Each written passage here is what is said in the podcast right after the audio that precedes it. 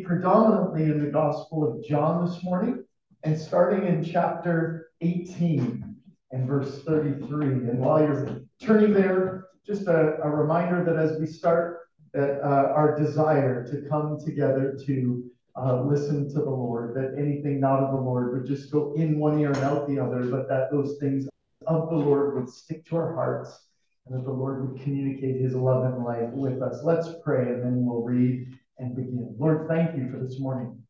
And thank you that you are a God of love, that this is a season of Advent in which we look to you as a Lord of life.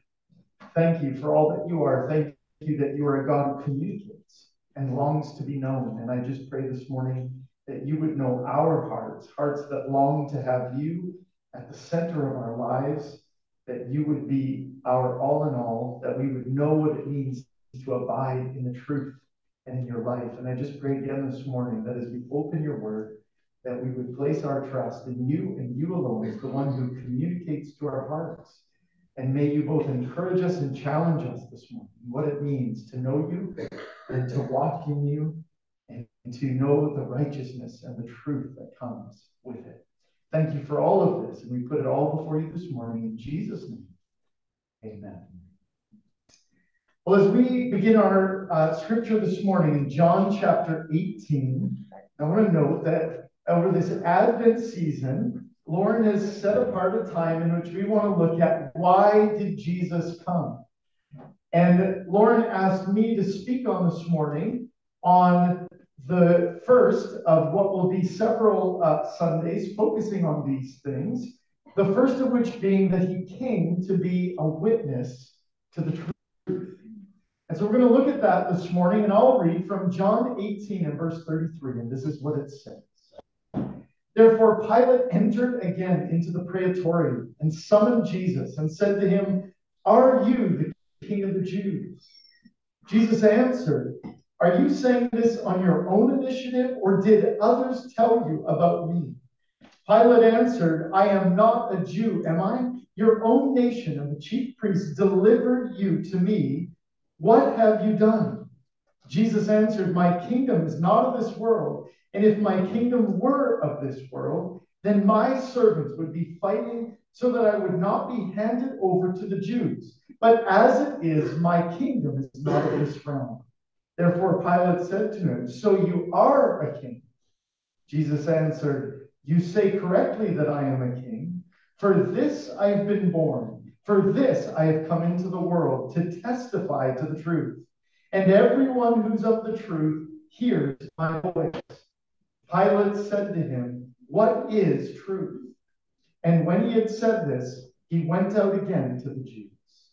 I'm going to pause there because as we read this morning, we see a few things a conversation with Pilate. Pilate, who's questioning Jesus and when he comes to that point in place in verse 37, he says, So you are a king. And Jesus, not refraining, says, You say correctly, I'm a king, and I've been born for this purpose. I've come into this world to testify to the truth. Or in another translation, you might find this word to bear witness. To testify means to show that something exists or is true, to bear witness, rather, to testify, to make a statement, saying something you know, or to verify something that is. This is why Jesus came to testify. And what a profound question Pilate had at the end. What is truth? And I think no more fitting question today as we live in a world where truth is being defined by so many things, not just outside the church walls, where you hear words like, speak your truth, but inside the church walls, where you have 10,000 different denominations saying 10,000 different things about the same God and the same Bible, and they all say they have the truth. How do you know what to believe in? How do you know what to do? Where to go? Well, Jesus came, and what does he say? For this reason I've been born, and I've come into the world to bear witness. to show, to testify to that which is true. The truth. And I want to note this morning that as we begin to look into our scriptures, we want to look at the fact that both not only how Jesus came, but when he came, he came to declare the truth.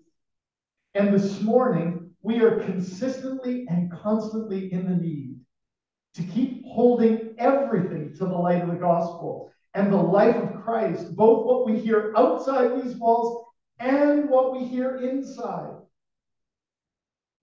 Because it is so easy to fall away from that standard. Here's the important thing this morning we do not worship a God who plays hide and seek. From the beginning of time, God has longed to be known. It's fascinating as you go back and look in through world history that you see so many things, so many gods. You see, Eastern religion will tell you that God is powerful and yet not relational. It was Greek mythology that showed gods who were absolutely understandable and relational and yet not all powerful. They fought. It was a soap opera from the beginning, wasn't it? Oh, but relatable, weren't? But you see, it was Jehovah, the creator, who was both all powerful and what? Relational. In relationship with his creation from the very beginning. Longing to be known. Listen to this. Because God, from the beginning, it tells us in Romans 1 that I am not ashamed of the gospel. 1 verse 14. Why? Because it is salvation for all who believe. And as you read Romans 1, it will go on and tell you that all are without excuse. Why? Because it says this in Romans 1 and verse 18 For the wrath of God, it says, is revealed from heaven against all ungodliness and unrighteousness of men who suppress the truth in unrighteousness because that which is known about God is evident within them, for God made it evident to them. He says this in verse 20, as Paul writes to the Romans For since the creation of the world, his invisible attributes, his eternal power, and divine nature have been clearly seen, being understood through what has been made, so that they are without excuse. Isn't that amazing? That from the beginning of time, God has been in the business of proclaiming his eternal power and divine nature, even through what has been made. If every voice were to shut their mouths, even the what? Rocks would cry. That's the God we serve. But God did not stop at revealing his nature through creation and the world that he made. It tells us this in First Peter and chapter 1 and verse 10. As to the salvation, the prophets who prophesied of the grace that would come to you made careful searches and inquiries, seeking to know what person or time the Spirit of Christ within them was indicating, as he predicted the sufferings of Christ and the glories to follow. What does that tell you? That God began to communicate a message through the patriarchs, through the prophets, that all might know his good nature and his salvation. But what's important this morning is that when we read in Hebrews and chapter 1 and verse 1, listen. God, after he spoke long ago to the fathers in the prophets in many portions and in many ways, in these last days has spoken to us in his Son whom he appointed heir of all things, through whom also he made the world. And he is the radiance of his glory and the exact representation of his nature. What does that tell you? That a God who's been revealing himself from the beginning of time in relationship with that which he made, that Christ was the fullness of that revelation, the radiance of his glory the name above all names, into which you could see it all. That was the Lord Jesus. And that is the God who's communicating to us today. And we're going to look at that revelation through Jesus. But I want to stop for a moment and just note this that if there be any doctrine that begins, and we'll see how this unfolds this that, that the gospel, the glory, the fullness of the good news is dependent on the denomination you attend, the Bible translation you read, or a dispensation in time. It's only available to a certain people that have certain access to certain things. Stop. Stop. Because from the beginning of time, God has been revealing his nature. He longs to be known. And in fact, keep reading the book of Romans, and in chapter 2 and verse 13, you know what it says about these who have no excuse? He says, Listen, it is not those who've heard the law who will be justified, but those who do it. How can you do the law, the things of God, without having heard the words of God? You know what Paul says? They have heard. Why? Because he says their consciences will either accuse or defend them, because that very law will be written on their what? Hearts. Be careful. If you think you have to go somewhere to find the secrets of God because He's written them on your heart, and it's through the work of Christ. Corinthians tells us, as Paul writes that church, nobody knows a man's thoughts except a man's spirit. And he asks this question How could we possibly know God's thoughts? And then he concludes with this We can. Why? Because we have the Spirit of God within us. Isn't that amazing? Today, the glory of God has never been more accessible because his revelation, profound, beginning to end, is found in the person of Jesus. And yet, in a world where so many people were looking to get to God, it had become so crazy and convoluted Everybody had an idea. Everybody had a story. Listen to what Paul writes, and I've noted it down for time's sake. In Galatians 2, it says this It was because of a revelation that I went up and I submitted to them the gospel which I preached among the Gentiles. But I did so in private to those who were of reputation for fear that I might be running or had run in vain. But not even Titus, who was with me, though he was a Greek, was compelled to be circumcised. But it was because of the false brethren secretly brought in, who sneaked in to spy out our liberty, which we have in Christ Jesus, in order to bring us into bondage. But we did not yield in subjection to them for even an hour, so that the truth of the gospel would remain with you. You see, everybody had an idea of how you got close to God godliness, God likeness. And to these Judaizers, it was circumcision and only circumcision that got you. And they were trying to take those who had found freedom in Christ and put them back under a law that they need no longer follow. Why? Because it had been fulfilled. That's one of the things you're going to see in the coming Sundays as why Jesus came. But they were trying to put them under a place and a position but Jesus was going to come and put it right. Listen to this. I love the saying these days when you see the words fake news, right? Is that to our time alone? Listen to Matthew 28. When they'd assembled with the elders and consulted together, they gave large sums of money to soldiers and said, You are to say, His disciples came by night and stole him away while we were asleep. And if this should come to the governor's ears, we will win him over and keep you out of trouble. It says this they took the money and did as they'd been instructed. And this story was widely spread among the Jews and is to this day. Fake news. Spread to this day. He didn't rise. How do you know what's true? Well, it's interesting that today, as we read, the world is longing for truth. And yet, in a world full of relativity, what's true to you is true to you, what's true to me is true to me, and it's all good. No, it's not. Because there is only one truth. A one time friend in ministry who's gone on to be with the Lord wrote it this way listen carefully.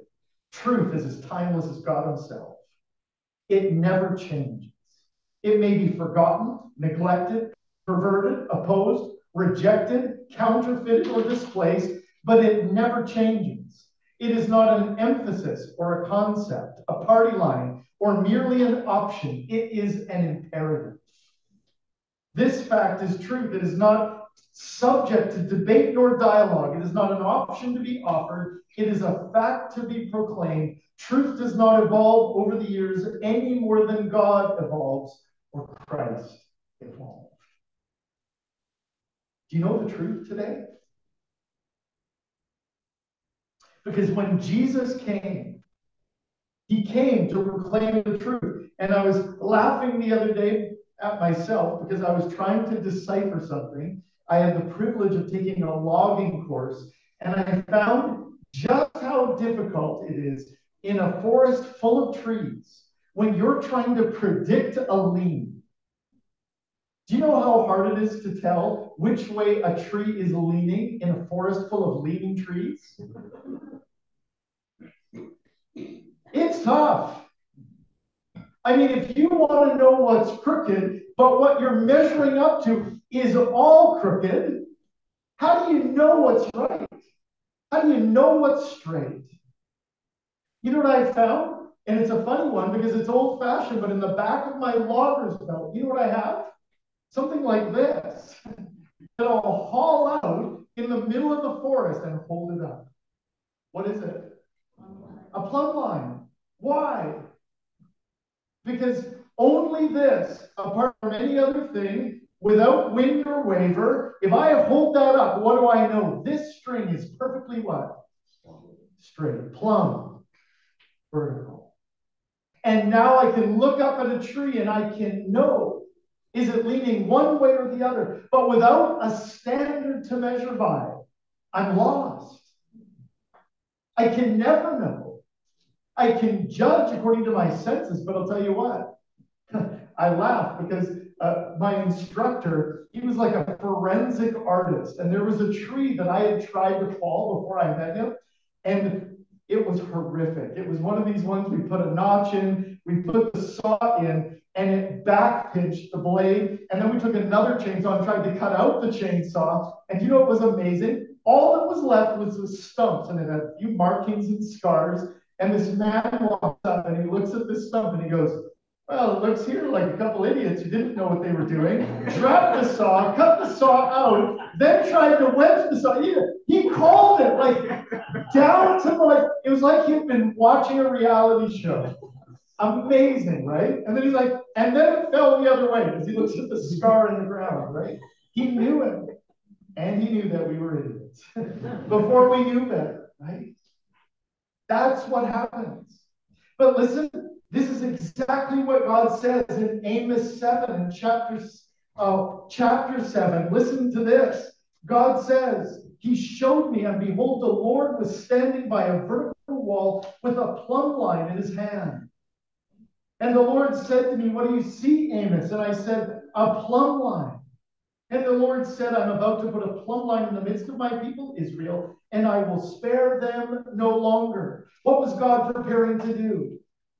To come into a crooked world that had become more and more crooked and place a plumb line in the midst of them because they had lost the standard. It had become more about their religion, their own righteousness, and what they could do for God rather than what God had come to do for them. And he said, Listen, I'm going to put a plumb line in the midst of my people. What was the plumb line? It was a person. That's why when we get to the Gospel of John and chapter 1, and I'm going to read quickly this morning. Listen. In the beginning was the Word, the Logos. And the Word, the Logos, was with God, and the Logos was God. And he was in the beginning with God, and all things came into being through him. And apart from him, nothing came into being that has come into being. In him, the Logos was the life, and the light was the light of men. And the light shines in the darkness, and the darkness did not comprehend it. I love this because, as I've probably shared with some of you before, these verses remind us that all the people that John was writing to were seeking life, both the Jews and the Greeks. And it was the Greeks, remember, people in bathrobes sitting around thinking all day, when they heard that word logos, what did they think about? It was about philosophy. And they were worshiping their ideals and ideas because they thought that life was found in, in philosophical debate, that somehow, some way, you could find a way, a principle that would define it all. When a Jew heard the word logos, it was completely different. When they heard that word, in the beginning was the logos, Absolutely. They would go back to Genesis chapter 1 and verse 1. And what did it say? In the beginning was God, and God what? Said, Let there be light. And there was light. The Jews believed in a God that was so great that all he need do was speak, and it came into being. And so to the Greek, the Logos, the meaning of life, the light of life. Yes, the Jew Absolutely. This is the word that created it all. But I love how John throws a big fat wrench into the whole thing in verse 14. Because we all long for the Logos. And yet in verse 14, and the Logos, the word, what? Became flesh and dwelt among us. And we saw his glory as of the only begotten from the Father full of grace and truth. I love that because it tells us this that the word became flesh and dwelt. That word dwelt, tabernacled, temporarily dwelt among us. Just like God's presence in the tent. The word and dwelt, and we saw, we beheld his glory. Verse 18 says it this way. He says, Listen, no one has seen God at any time. The only begotten God, who's in the bosom of the Father, he has explained. You see, the plumb line was a person. And the Logos would become flesh and dwell, tabernacle, temporarily be in our midst. To what? Show the standard that they had all begun to miss. And Jesus was the plumb line. And he was going to declare truth to all mankind. Now, what's the truth? In a world full of people who were saying, This is the way, you must do this, be this, go to this place. Remember the woman at the well when she met Jesus? One of my favorite stories because when she meets him and he begins to unfold her life and says, Go tell your husband and bring him here. And she says, I have no husband. Remember what he said? You're right. Because you've had three, and the one you're with, it is not your husband. You know what he revealed? A woman's life in which she was going from place to place, man to man, seeking out relationship, but never finding what her heart desired. And I love what she does there because at that moment, when he opens up her life and shows that he sees all things, you know what her next statement is? I see that you're a prophet. She changed the conversation to theology. Isn't that the best? I see that you see all things. And she says this The Jews go to the temple, but we go to this mountain to worship. Why? Because the Samaritans weren't allowed into Jerusalem. They were compromisers. They were considered dirty. They had no access to the things of God. And she says to him, Please tell me, prophet, is it on this mountain or that that we find closeness to God? What was her heart longing for? And Jesus' answer was profound. It is neither this mountain or that. Why? Because those who are wholly his worship in spirit and truth. She was looking for a place to find closeness for God. And what she needed to realize was it wasn't a place, it was going to be found in a person. And that person was sitting with her right there at the well that, that very moment, that day. Jesus had come to show the truth to people who were looking anywhere and everywhere for closeness to God. And he wanted to show them the way. Now, here's the truth. Again, to put it this way, Jesus came down, the creator, and chose to play the role of the created.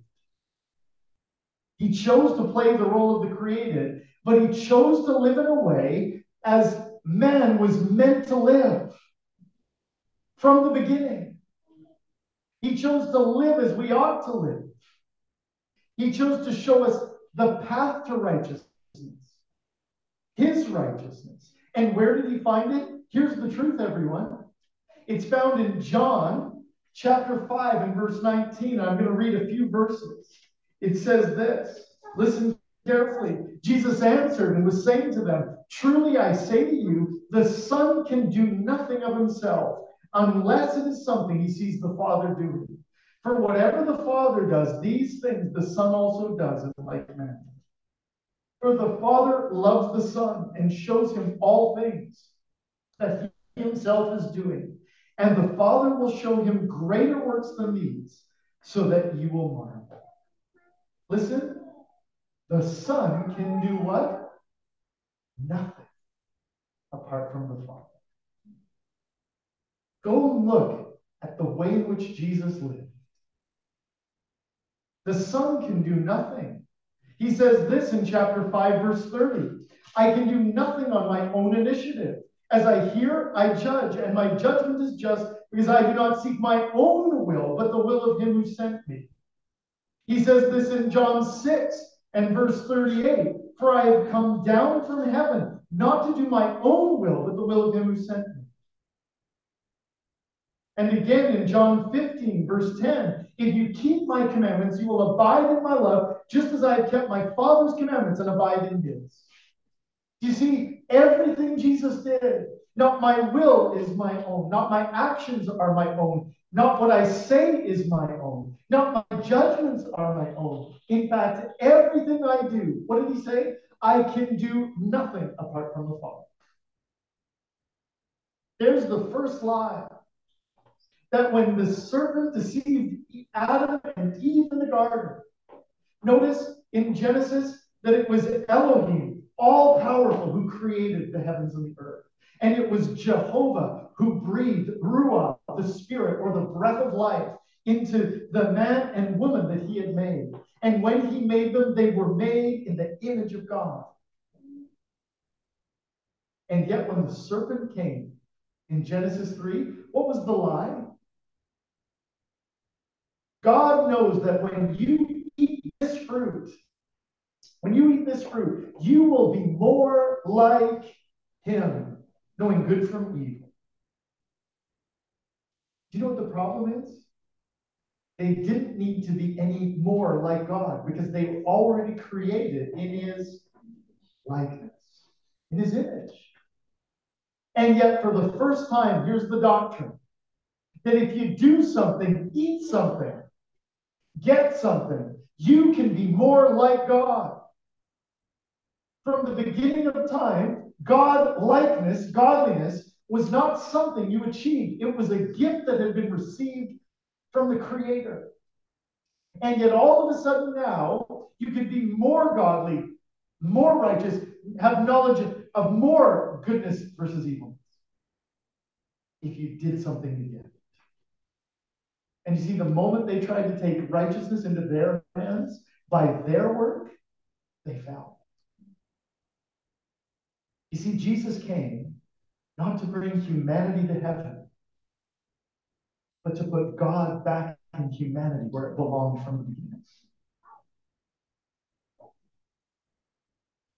And Jesus came, the creator, playing the role of the created to live how he had intended to create them from the onset.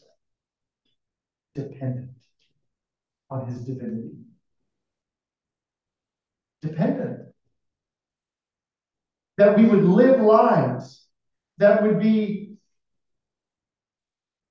that would be set apart from the rest of humankind, that would have its only explanation in God Himself, living in His creation.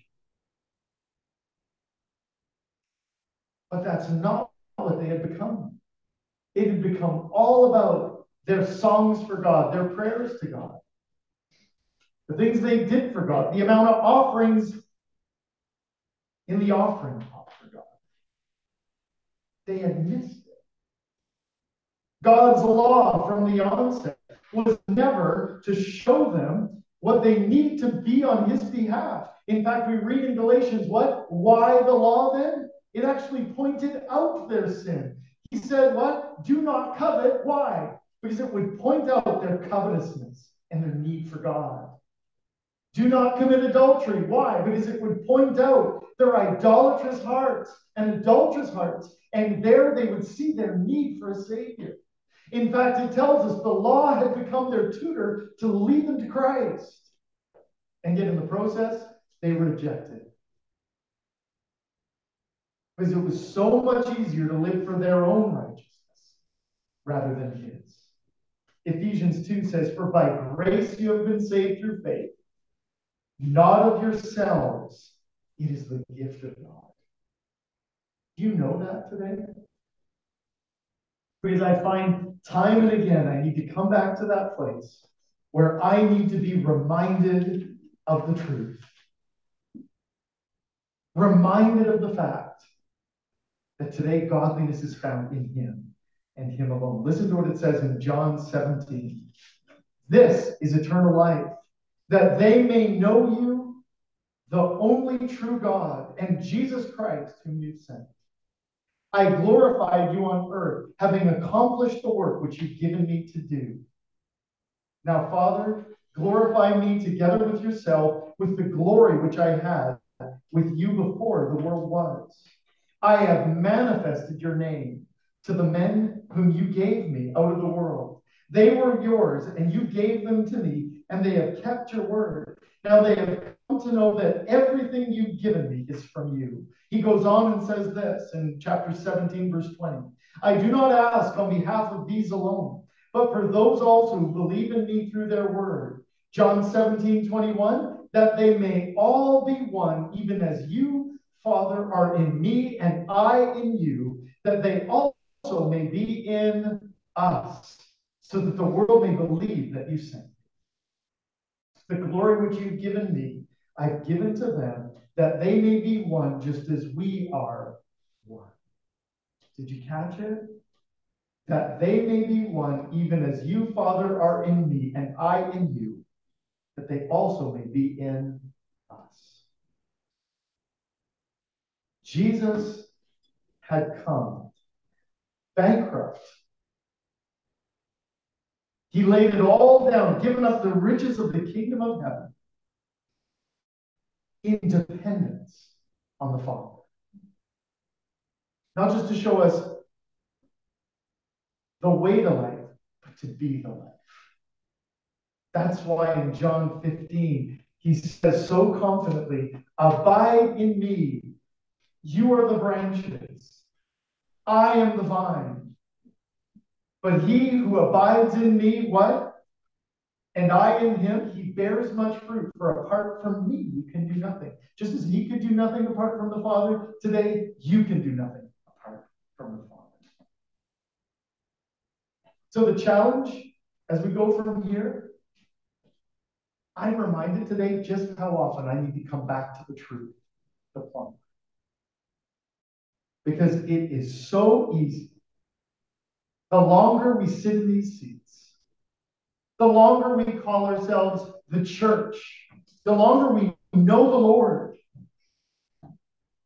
to slip back, slip back, to slide into other doctrines, other things that may have signs of life, not be the life. Because the true life, the truth, here's the way Jesus lived. Those who give up their life will keep it. Those who let go of their wealth will be rich. Those who are weak are strong. And it's the foolish who are wise. The way back to God is not found in what you do for Him, but in a heart of faith that will lay down and abide in Him and accept what He's done for you. And I wonder today just how often, if you're like me, you find yourself in a place where you've been fooled. In a crooked world, measuring up to crooked things. Has the Christian life become about the denomination or the church you meet in? Because we can look around, not only the room, but the people outside this room, and begin to value their place or portion of the kingdom by what we see. Is it on their occupation, the car that they drive? Again, the translation, the Bible that they read. Is it then in the status of their vaccination? There's a hot topic today. How do we value Because today, as we look to the Lord of life, who came to show us the truth, to testify, to bear witness. Today, if the Christian life has become about your dedication, your commitment, your Bible study, your education, your offering, you may know about the life of the Lord, but you may not yet be experiencing the fullness of the life that comes from the Lord. Because when we come to the truth and the standard of righteousness, all else falls and fades away. And the invitation today to return to the truth, to a life that's found in Christ and Christ alone. True repentance always leads us into dependence on the Father. And today, sometimes one of the greatest things I need to repent from self righteousness. Because it's there and then that I'll truly discover God's righteousness. How easy to become self righteous in a world of people telling you what righteousness is. I hope that over this Advent season, as you begin to look at why Christ came, it'll be an opportunity to take a look at that plumb line and measure up the standard to which we live by. Is He and He alone is that which is right and righteous. Let's pray. Lord, thank you that this morning we can open your word and be challenged. Challenged in that so often we can come to a place where life is found in our own ability to live. And yet today, true life is found in a life that's lived on our behalf. A dying to self and an embracing. Thank you that true righteousness from the beginning was never something to be achieved, but a gift received, that by grace we've been saved and not of ourselves. Thank you that you are a God who is not only all powerful, but relational, that would come to this world and do what we could not do, to pay a price we could not pay, and to restore what we could not fix that was broken. Thank you that as a church body, that as we lean in to know you, that everything else will revolve our every activity around the source of life that dwells within. Thank you that you are revealing God that has not ceased to speak and to reveal. And as we go out these doors, it's with anticipation, in excitement to see where you've been revealing yourself I pray that in this Advent season, we come back to the person, not a principle, but a person that brings us life. And thank you that you will be the light, that as we abide, that now there is no limit to what we can do. Thank you for all of this. In Jesus' name, amen.